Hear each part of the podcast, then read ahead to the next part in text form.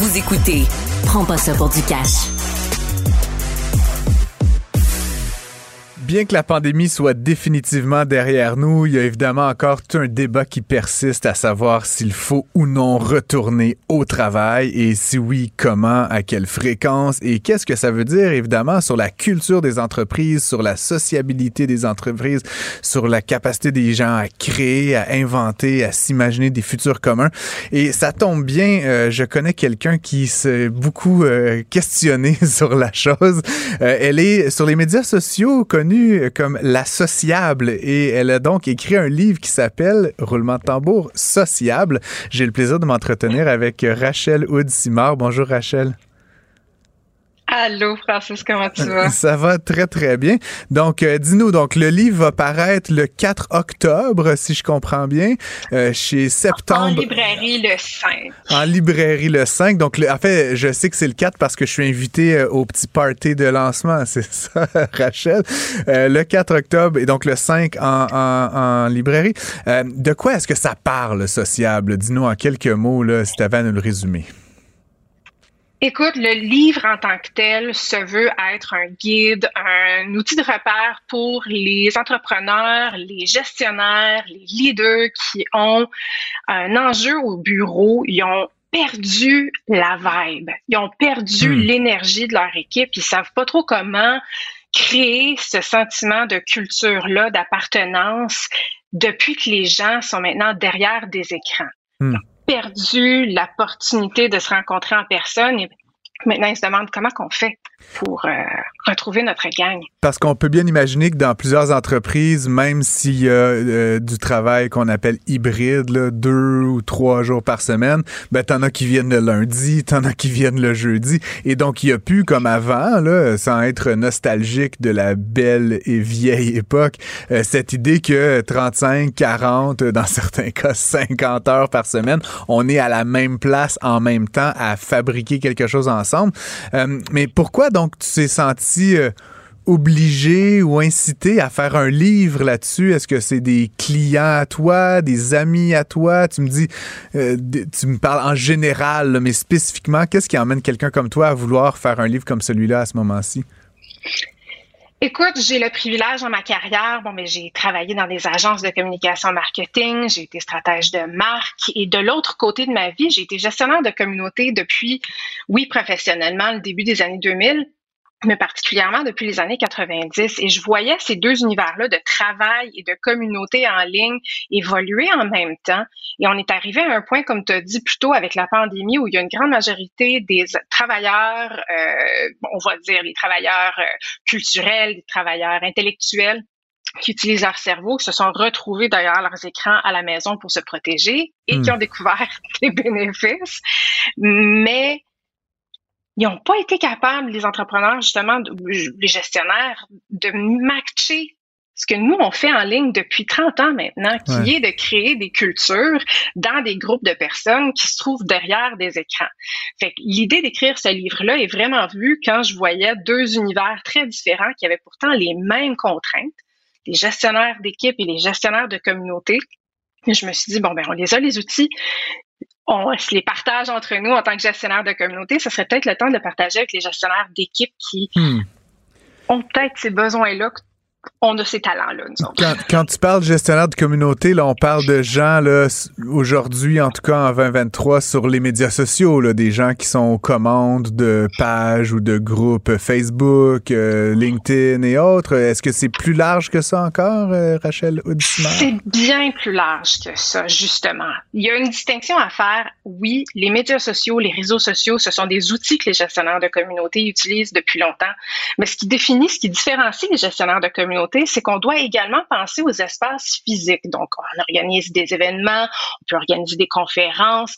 Le rôle d'un gestionnaire de communauté, c'est vraiment la personne dans une entreprise qui est responsable des relations entre les membres de sa communauté. Hmm. Fait que, par exemple, il y a les entreprises SaaS dans le monde technologique qui ont ces rôles-là dans leurs équipes et leur responsabilité, c'est vraiment de gérer les relations avec, par exemple, les développeurs, les utilisateurs de leur logiciel pour qu'ils puissent s'entraider et pour aussi apprendre de leurs utilisations. Fait que ça, c'est un exemple où les gestionnaires de communauté se différencient des gestionnaires médias sociaux comme on les voit aujourd'hui, comme par exemple les gestionnaires médias sociaux sur les groupes, sur les pages Facebook comme Hydro-Québec qui font un excellent job oui, on les, des communications. On les salue avec lesquelles on a la chance d'interagir. Très bien. Euh, dis-moi donc, là, je, je, je, te paraphrase, mais on constate quand même aujourd'hui, puis c'est un débat qui va et vient depuis plusieurs mois, mais une certaine ambivalence là, concernant télétravail, travail hybride. Il n'y a pas comme un one best way, il n'y a pas une solution là, unique qui existe et qui a été apportée au marché. Euh, J'aimerais t'entendre, est-ce qu'on peut créer des cultures fortes dans une entreprise, une organisation à distance? Est-ce que c'est une vue de l'esprit ou, c'est vraiment possible? Puis si oui, quels sont les trucs que tu auras à nous donner, disons, euh, Rachel? Oui, ce qui est le fun, c'est que c'est absolument possible dès qu'on comprend c'est quoi à la base une communauté. Une fois qu'on élimine justement les contraintes de l'espace-temps, mhm. comme par exemple les communautés en ligne, l'espace-temps, ça va être l'Internet, qui est l'endroit où on va se rejoindre, les plateformes qu'on choisit et les moments dans lesquels on interagit ou en personne nos bureaux, nos salles de rencontre, nos salles événementielles, dès qu'on élimine ça, parce qu'on comprend que ça, c'est nos espaces. C'est pas les seuls facteurs qui viennent influencer la culture d'une entreprise. Il y a les relations qui est vraiment l'ingrédient le plus important dans une communauté en tant que telle. Fait qu'un hmm. gestionnaire qui se demande, bon, mais c'est où je peux avoir le plus grand impact le plus rapidement possible, ben, c'est en regardant comment moi je peux influencer la création de relations entre les gens de mon équipe qui sont à distance. Par exemple, est-ce que c'est d'augmenter justement la fréquence de rencontres un à un pour pouvoir avoir des moments de discussion qui ont peut-être pas rapport directement avec un projet sur lequel tu travailles, mais qui est vraiment là juste pour développer ta relation avec ton, ton employé? Un autre exemple pourrait être à quelle fréquence est-ce que moi, je me permets de présenter un membre d'une équipe à quelqu'un d'autre que je connais dans l'entreprise avec qui on n'a peut-être pas la chance de parler à tous les jours, qui peut-être autrement au bureau se rencontrerait dans la cuisine ou euh, au distributeur à eau.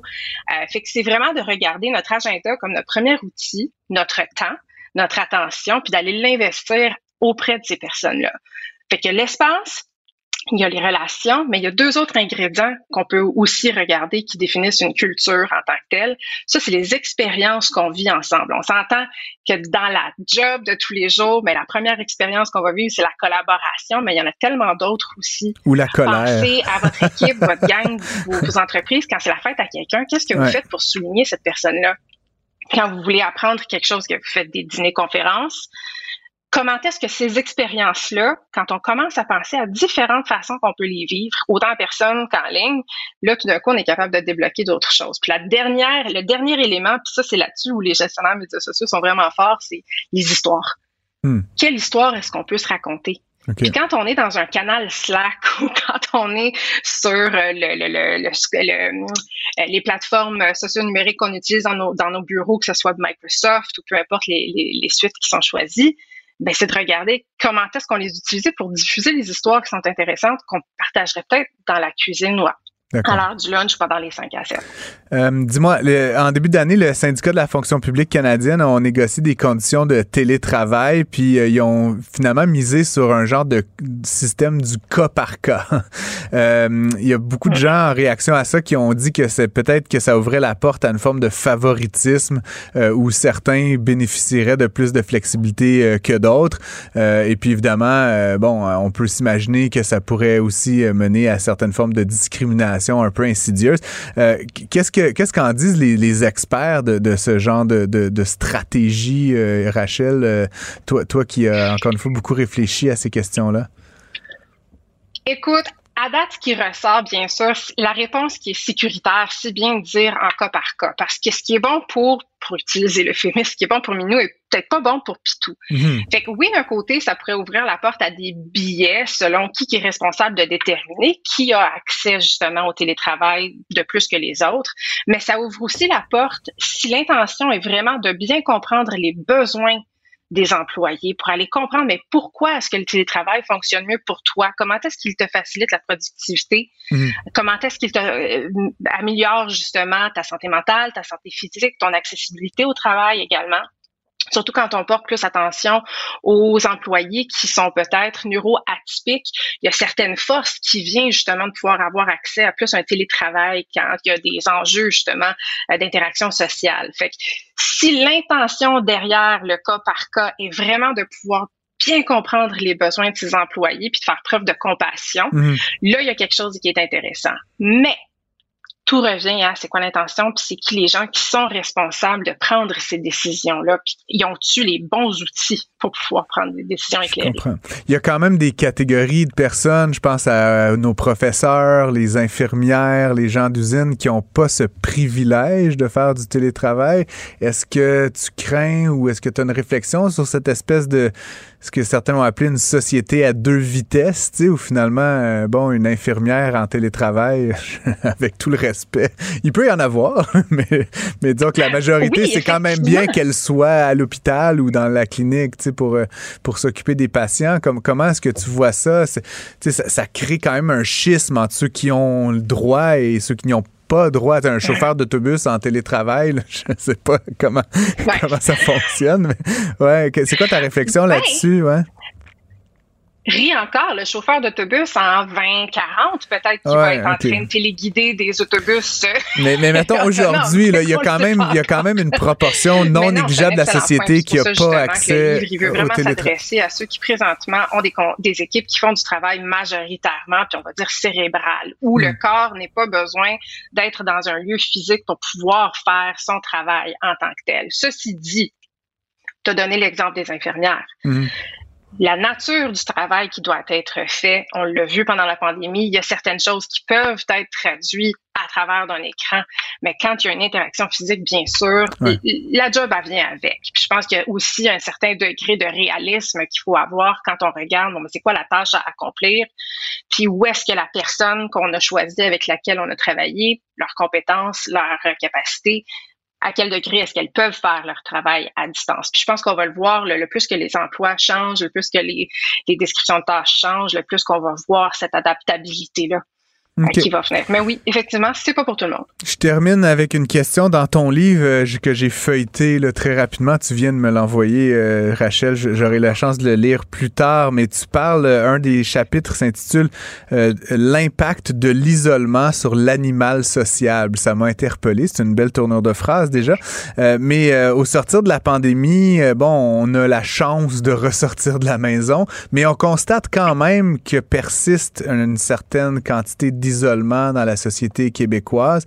Est-ce qu'on devrait être inquiet, selon toi? Inquiet, non. Avisé, oui. Je pense que ce qu'on a eu l'opportunité de vivre en tant qu'espèce, fait que oui, effectivement, en tant qu'animal sociable, qui est une créature, on le veut bien, le Homo sapiens a été, euh, a permis d'être évolué grâce à notre sociabilité-là et d'être obligé pendant une longue période de temps, sous des conditions de stress, quand même pas à court terme, on va dire à moyen jusqu'à long terme, de s'isoler. Heureusement que dans notre vie, on avait une technologie de communication variée qui nous permettait de créer certains liens. Mais n'en serait-ce que le cerveau humain a évolué pour continuer à avoir ces interactions-là physiques, entre êtres humains, entre corps humains spécifiquement.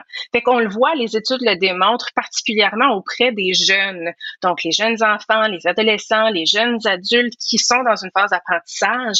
L'impact sur leur santé mentale, leur santé physique aussi a été suffisamment importante pour affecter un niveau de développement. Ce que ça veut dire pour les employeurs qui embauchent ces jeunes-là, qui arrivent sur le marché du travail aujourd'hui, dans les 5-10 prochaines années, il y a eu une période de temps où il y a eu un manquement social qu'il faut hmm. prendre en considération. Cet ajustement-là même si on dit ah mais ça a eu lieu pendant deux ans, on est déjà sorti, on est résilient, le cerveau humain a quand même des impacts qu'il faut considérer. Fait qu'encore une fois, dans le cas par cas, c'est d'aller voir mais cette personne-là justement, est-ce que c'est une personne qui a besoin d'être sociable, qui a besoin d'être entourée de personnes, qui est vraiment à son meilleur quand il y a de l'entre-gens qui est activé, puis la dopamine, l'oxytocine, tous les beaux neurotransmetteurs, ils shootent euh, de toutes les directions, ou justement est-ce qu'on a besoin de gaucher ça un peu plus pour protéger leur niveau d'énergie. C'est pas de traiter tout le monde comme étant en arrière de la courbe, mais plutôt de voir où est-ce qu'on est rendu justement dans les prochaines années au niveau euh, de notre santé mentale collective. Moi, en tout cas, euh, Rachel, je suis un être social de premier plan et je te remercie d'avoir socialisé avec moi euh, ce soir. Rachel Audismar est de Sociable, bâtir une culture d'entreprise forte dans un monde hybride chez Septembre Éditeur. Merci d'avoir été avec nous, Rachel. Merci pour l'invitation. À très bientôt. Restez connectés. Tout ce que vous avez manqué est disponible sur l'application ou en ligne au cubradio.ca.